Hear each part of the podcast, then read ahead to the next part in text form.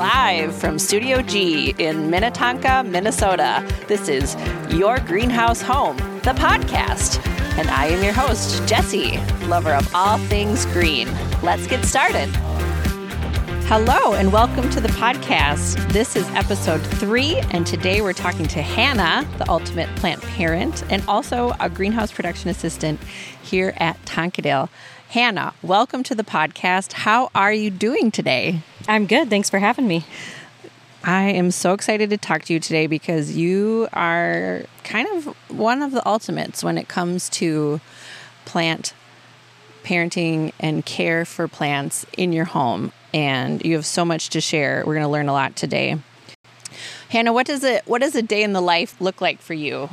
Yeah, so what I mostly do is I come in and I um, check for watering on most of the plants, uh, care, and then we do a lot of the plant ordering on Mondays. That's what we like to do week to week.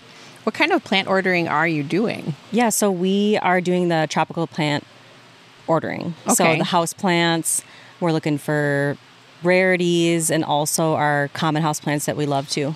Okay, and so these items are shipping from different parts of the country. Where are most of our vendors located? Most of our vendors are located in Florida and California. Okay. Mm-hmm. Okay. Well, definitely different growing conditions yes. uh, out in California and down in Florida. Remember, guys, we're here in Minnetonka, Minnesota. We're just west of Minneapolis. Okay. So come in, get your watering routine completed, do your weekly plant ordering, and then there's a few other things that you do what, weekly uh, that where you contribute to content creation? What kinds of things do you do there? Yeah, I write the weekly houseplant blog. Okay. And what what kind of things are you are you trying what kind of information are you trying to get out there each week with the mini plant blogs? Yeah, just uh, basic care.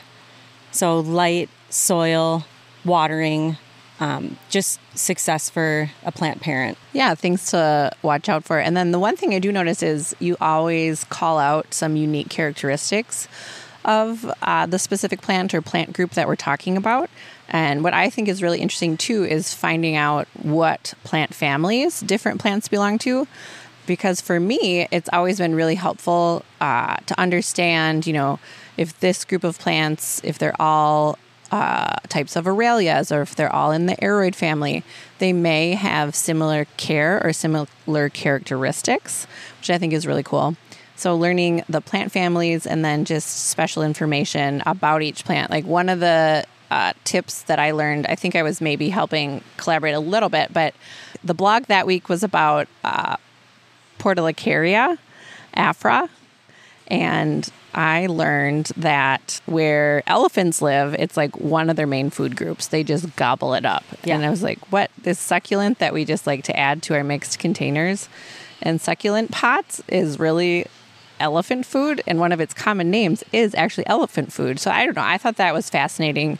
Obviously, great information that you can take out and uh, disseminate to the world at your uh, holiday parties etc. Work happy hours, you know, people will be thoroughly impressed. Anyway, let's move on. And then you've had the chance to do some speaking engagements um, throughout your tenure here at Tonkadale. What kinds of topics have you talked about? Yeah, um, I spoke about trending tropicals last year in January at Northern Green. Um, and then coming up this next January, I'll be speaking again at Northern Green about my favorite plant. So, just a short little snippet about my favorite plant, why it's my favorite plant, and be talking with some other people as well. Awesome. What kind of feedback do you get uh, after speaking engagements or questions? What kind of questions do people have? Yeah, I think mostly just how to, it's mostly other greenhouses. So just how they get started. Where do you start to find vendors and how can we figure out what the trending plants are at the moment? Um, so basically, basically those two questions are the main the most asked. Okay, so mm-hmm. what are the trending plants at the moment?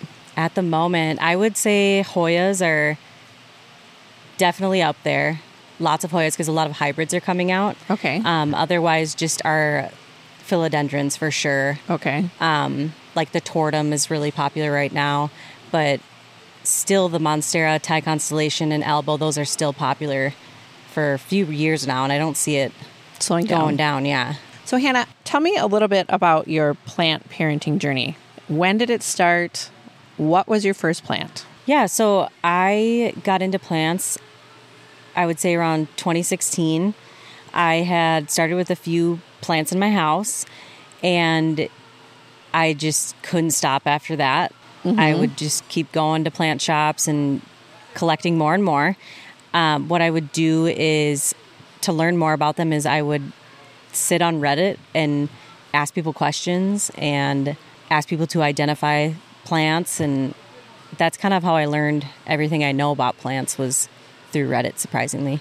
Um, and one of my first plants was actually a croton mm-hmm. and that was the first time I ever dealt with uh, pest issues. Okay. So, yeah, I'd found, well, I didn't know what they were at the time, but I'd found some white, fuzzy, cotton ball looking things on my plant and I posted it to Reddit and everyone responded with, throw that away. Throw that. Throw that out. That's Oh, pretty bad. mealybugs. So, yeah, that was my first time dealing with mealybugs. Um, so, yeah, I just, after that, tried to dedicate to learning everything I can about plants and collecting as much as I can. That's awesome. I don't know anything about Reddit. Do you still use Reddit? I do not as much as I used to, Okay. but it's great. They um, there's a lot of subreddits um, like plant community, um, just plants. Um, but there were a lot of um, teachers on there from. Like professors? Yep, I couldn't think of the word. Um, there were a lot of professors on there from Okay. universities actually answer answering questions. Oh, wow. Which I thought was really cool. So um, that was really neat to be able to ask them and kind of pick their brain on certain things. Okay. So- aside from your day to day greenhouse routines, the mini blog, speaking engagements now and again, you've held a couple of uh, plant swaps here at Tonkadale. So, what is a plant swap? Yeah. Um, so plant swap is when basically we get a lot of plant people together here at the greenhouse and they can bring cuttings, plants. You could bring a full plant if you want, um, and you swap for another plant. So basically go up to the person that you see like they're cutting and you ask them if they want to swap for one of yours. Okay, so it's like kind of like speed dating, but with plants, sort of Pretty much. swap shop Yeah. kind of idea. Yeah. So it's been a lot of fun. Uh, what does the plant community in the Twin Cities mean to you? Yeah, it's a lot of fun. I have met a lot of actually really close friends now through the plant community. Um, it's just about having fun and sharing your knowledge that you know about plants and In the plant community, it seems like there's big opportunities for crowdsourcing information, or if you're looking for a specific plant, somebody has it, or somebody will be able to help you find it. What, in general, if you could choose, what is your favorite plant or favorite group of plants? yeah, um, I would say my favorite group of plants would be anthuriums, and my favorite plant is probably my Anthurium veitchii. Okay. But I am becoming a total Hoya fan too. Hoya, a Hoya hoarder? I yeah, Okay. it's bad. Well, Hoyas a lot of times can be on the smaller side, so they're not taking up too much space, right? yeah, definitely. But I know that Veitchii has huge leaves. Yes, yeah, How- that's my biggest plant. How big sure. is the biggest leaf? Um, I would say maybe five feet long. And how many leaves does it have? Right now, it has six. Wow. That could be a record for an in- home installation of a Veitchii. Let's talk about your plant care routines and what really makes you successful with all of your plants at home and the great diversity of plants that you have within your home. Yeah. Um, my number one rule is plants can take a bit of, I wouldn't say neglect, but they don't like to be over nurtured. Um, just because, you know, in the wild, you know, they're not really being touched and all that kind of stuff. So I do like to let my plants dry out a bit. Um, that really helps. Um, I do check them every week, but yeah, I I just try to let them do their thing, and you know, if they need my help, I'm gonna water them, and if they have a pest, I'm gonna treat it. But yeah, that's kind of my main thing is just going with the flow. Going with the flow, especially when it comes to watering. So, what kind of uh, exposure do you have in your home? Which way do your windows face? Do you consider yourself to have, you know, our ideal situation of that bright indirect light? You know, I used to. Um, now I am in. I'm west facing. Okay. So this is my first time ever having grow lights, which has been a learning experience. So, Um, so this will be your first winter with a grow light situation. yes, it is. And I guess it is. I mean, it's officially winter. Uh, tell us about your grow lights. Where did you get them? What kind are they? How did you mount them? How do you do grow lights? Yeah, so basically, I started out with buying um, racks for them to go on, shelving. So, first was that. And then I, most of them are the Barrina LED lights. Um, what they are is it's just a long tube, Okay. and it's kind of nice because you can stack, plug them together. Uh, that's, I wanted to do the easiest way possible because Okay. I've never really dealt with the grow lights. So, I've had a lot of success with those Okay. and you know learning experience again um, but yeah i think the Barrina ones are probably my favorite ones Okay. So we can link that in the show notes. And then, so when you were installing the grow lights, you said you have a rack or a shelf. Is it like a metal shelving unit, like gorilla racking, something kind of industrial looking? yes And then do you um, just zip tie the ballasts onto the, like below the shelf so then it shines down the shelf below it? yes and actually the Barrina lights actually come with some zip ties Okay. to adjust them there so that's kind of nice too Okay. So then are you concerned about how many foot candles of light your plants are getting, or are you more just like, I am providing supplemental light? Um, it's better than the light that's available, so they must be better off. Like, what's your approach to providing supplemental light? yeah i kind of i wasn't really worried about the the Me- unit of measure. yes correct yeah i wasn't really worried about that i just because my place now is pretty dark throughout the day Okay. Um, so what I do is I just have them all on a timer coming on at 8 a.m. and then they shut off about 8 or 9 p.m. Okay. So, they're on all day. so you're giving them a 12 hour day. I am. And then they go night night when you go night night. Yes. That's kind of 8 o'clock, yes. They're not they're not partying partying all night long. no. Yeah. Okay. Well, that is interesting. I think I like that kind of just, you know, we got the grow lights. We're better off than we would be without them. Let's give it a go. I, I don't know, all of that foot candle lingo, it, it, it makes me scared. Yeah. It's just too much, too much to think about. It's a lot of pressure. It is. Right. Especially Okay. coming from my environment before where it was like perfect, perfect light. perfect sunlight. Yeah. So it's So intimidating. when you were moving from your old place to your new place, when you were looking, were you thinking, okay, what what's the window situation? Like, how high of a priority was that for you in finding a new place to live? Yeah, that was my top priority. that really was. But, you know, with the with housing right now, it's, you know, it's Yeah. pretty competitive. So, we have a lot of windows. It's Yeah. just the light isn't exactly where I'd like it to be. Yeah. I have a funny story. We've lived in our house for, I don't know, several many years. And, you know, when we first moved in, my kids were pretty little. So I wasn't having houseplants all over the place because I didn't want them getting into things and like keeping humans alive and then having to worry about keeping plants alive. It's just, it's a lot, right? Yeah. So, um, you know, when we moved into the house, I wasn't really thinking about like what's the light situation. You know, we loved the location, we loved the house.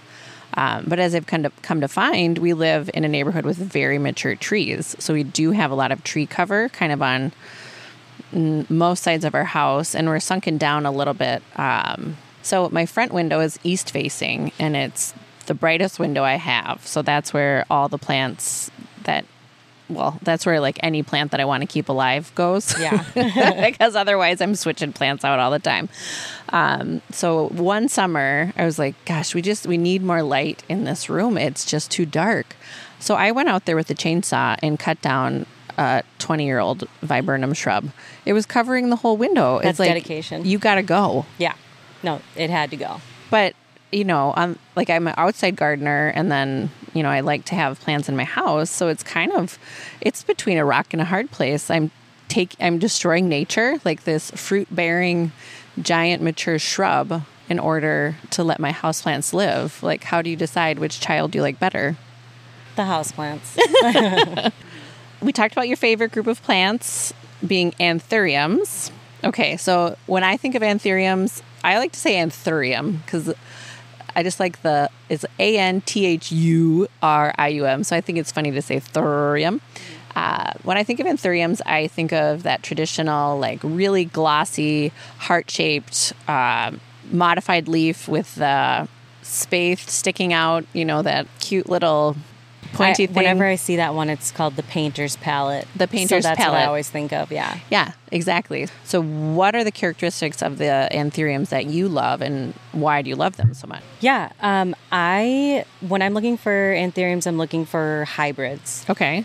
So what I really like is the thicker foliage, just like on the Anthurium veitchii. But I do like the darker foliage too. There's a lot of um, hybrids coming out with almost like a, I would say almost like a black leaf. Okay.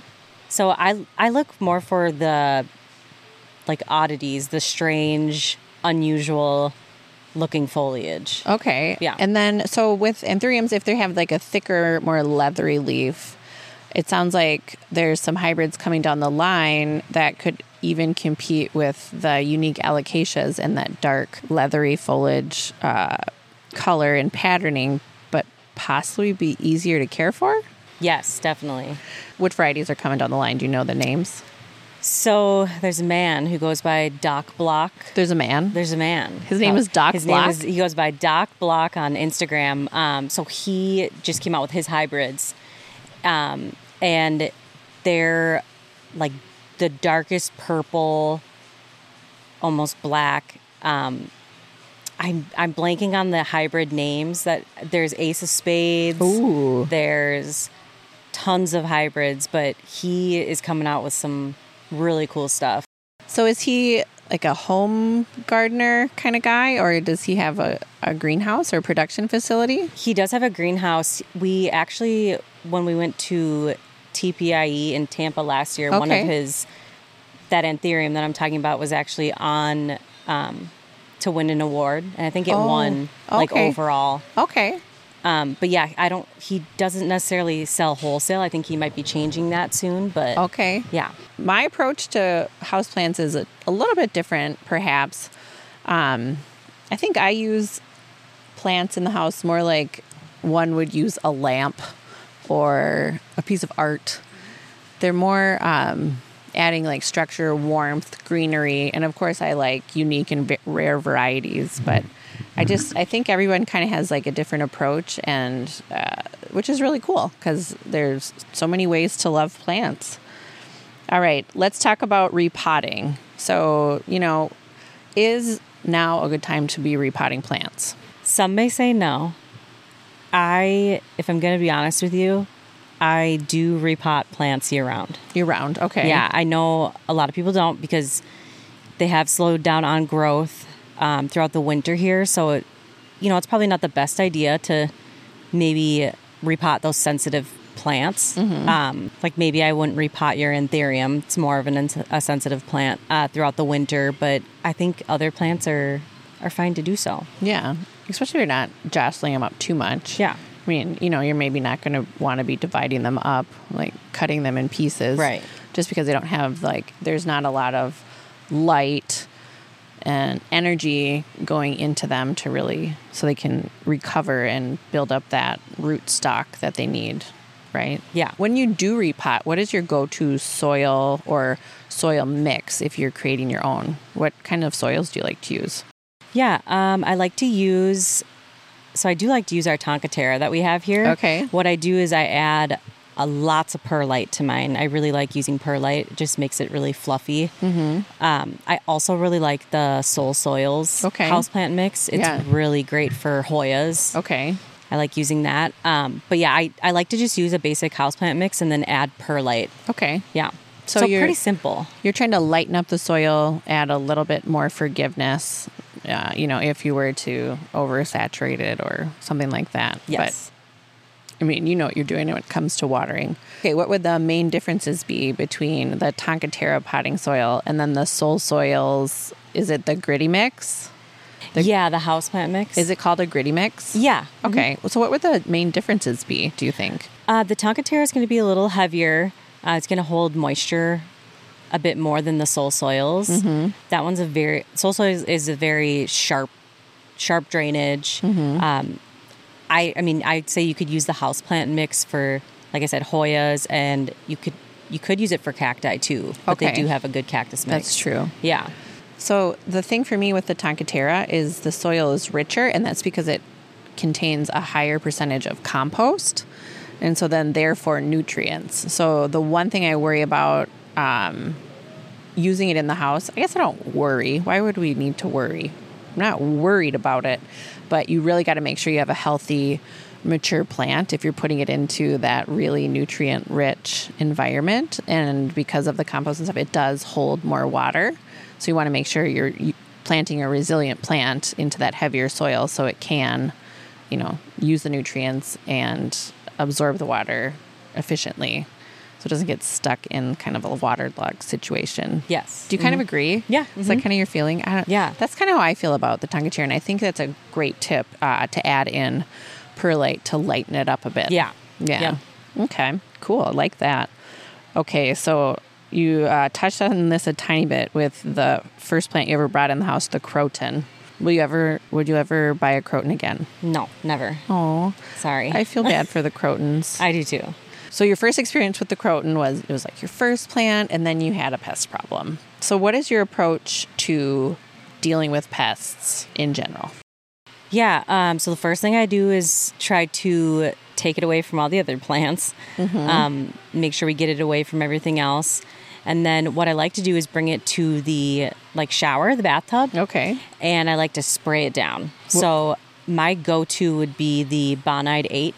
Okay. I really like using that. Okay. I've, I've noticed the best results with that. Um, I know people like to use neem oil, and you know that works for certain stuff, but I, I've had really good success with the eight. Okay. So, So it's kind of a cover-all. It is an insecticide. I mean, neem oil is an insecticide. Insecticidal soap is an insecticide. If it's a product meant for killing insects, it's an insecticide. But then you kind of go down the road if you want to do like more of a conventional product or more of a, a suitable for organic gardening type product.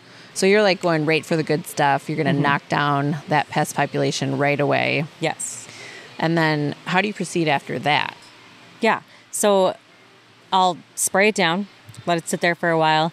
I like to just at that point keep it away from all my other plants for mm-hmm. a couple of weeks if I can. And what I'll do is I'll reapply um, once or twice a week, Okay. just until I can see that the issue has gone away. That's good. So the reapplication is important because You want to make sure you're getting every pest. you want to get every pest and also you want to get after multiple generations. So upon that first application, you know, you're going to have adults, uh, nymphs or larvae, and then you might have some in the egg stage. And, you know, you're not going to be able to hit everything with one application, Yeah. especially because all those they're so creepy and they hide everywhere Yeah. in all the little cracks and crevices. So, you know, you want to go after multiple generations. And then, of course, you're going to have some that survive because of who knows genetics resistance. they're, they're strong. The survive. strong ones, yeah. Um, so yes, that reapplication is important. All right. So, what are the most common pests that you have seen on houseplants? Uh, so mealybugs is probably the most common. Spider mites, scale, thrips. That's what I see the most of that come customers come in here asking, you know, what is this mm-hmm. covering my plant? Yeah.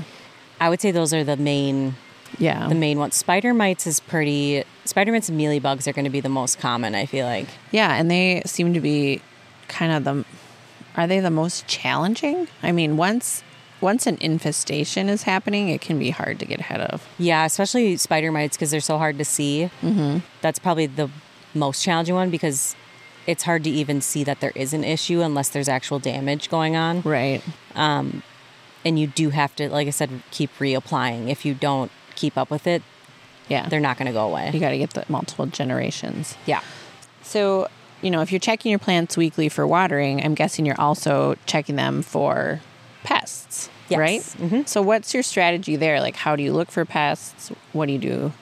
Yeah, so I just check the leaves' overall health. So just to make sure if I see any yellowing, um, I mean, sometimes that's going to be, you know, just the cycle of the plant, but the certain markings of like spider uh, spider mites with the yellowing on the leaves. So I look for that, and then um, I'll look underneath the leaves for like mealy bugs, um, just any kind of big change in the plant's health Yeah. is what I'm looking for. I think that's a, what you said about looking at the undersides of the leaves is really important. So I would say, you know, in general, mealybugs kind of live in the crooks and crannies of plants or in um, like the nodes or the buds. Uh, a bad infestation, they're going to be everywhere. Spider mites, you're going to find them on the bottom sides of the leaves in Yeah. most cases. Scale, you're going to find on uh, woody stems of larger plants, usually, I Yeah. would say. Um, and then what was the last one? Oh, thrips. Thrips, yeah. Thrips, yeah, they're hmm, they're kind of a wild card, and Yeah. they're the one out of the group that can fly, Yeah. Right. And I think they're the hardest to get rid of. and they're hard to get rid of. Yeah. Yeah. So, and thrips make that kind of silver streaking on the tops of leaves because they have scraping mouth parts versus like a scale or a spider mite or a mealybug. They have the piercing, sucking mouth parts. And that's why with spider mites, you see the stippling on the top sides of the leaves because they've been sucking out all the good stuff, the sugars that comes with that, the chlorophyll, and then that leaves yellow spots. So, anyway, insects, fascinating. Not fascinating when you find them at your house, but fascinating to know what they're up to so that you can find them before they find you uh, or something like that. I don't know.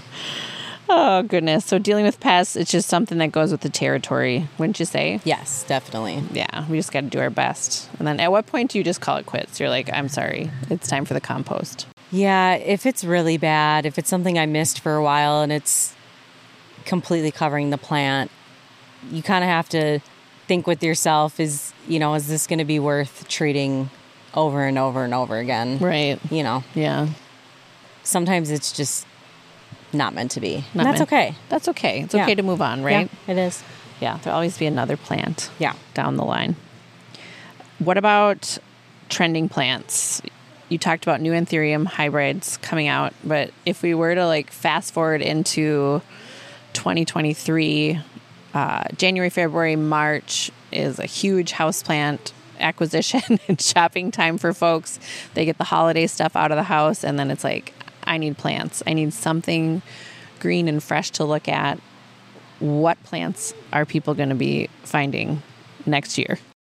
I think more of the variegated stuff. Okay. Lots more, I would say, like colorful plants. Like we have, you know, the Stromanthe is really pink. Uh huh. Um, I think people are very drawn to that. So I think there's going to be more plants like that coming out too. Okay. We still have our, you know, our classic plants that everyone will love. Forever. Yeah, I feel like pothos, you know, that's always a fan fave. Pothos. And I don't, that category is getting more diverse too. Mm-hmm. Right? is. Yeah. Yeah. I love, I heart pothos. If you were going to give advice to a plant novice, someone just getting into plants, or someone that just really wants easy to care for plants, what would be your top five go to plants for that person? five. Yeah. Um, the classics. So ZZ, snake plant, pothos, Monstera deliciosa, and probably any type of philodendron. Okay. Yeah, I feel like those are my top five like easiest plants. Okay. And why do you consider them easy? Yeah, I feel like they're pretty forgiving about watering. Some of them. I mean, um, they require just about the same amount of light, bright and direct, um, and they grow really easily. Cool. Yeah. The forgiving part, I like that. What questions do you still have about taking care of plants, or what knowledge are you still looking for? There is a specific group of plants that I have been reading up a lot more about. Um, so, South African plants I really like. Um, so there's you know like conophytum, there's lithops, um, mesembs. They're just extremely fascinating to me, and there are so many different varieties. Um, so that's one thing I've been trying to learn a lot more about. It's really interesting. And then it's like certain plants flower that you wouldn't even expect to have a flower. Yeah, Like a lithops looks like two little rocks or two little butt cheeks, whatever, Yeah. whatever you want to say, and then a flower pops out. I think that's really interesting.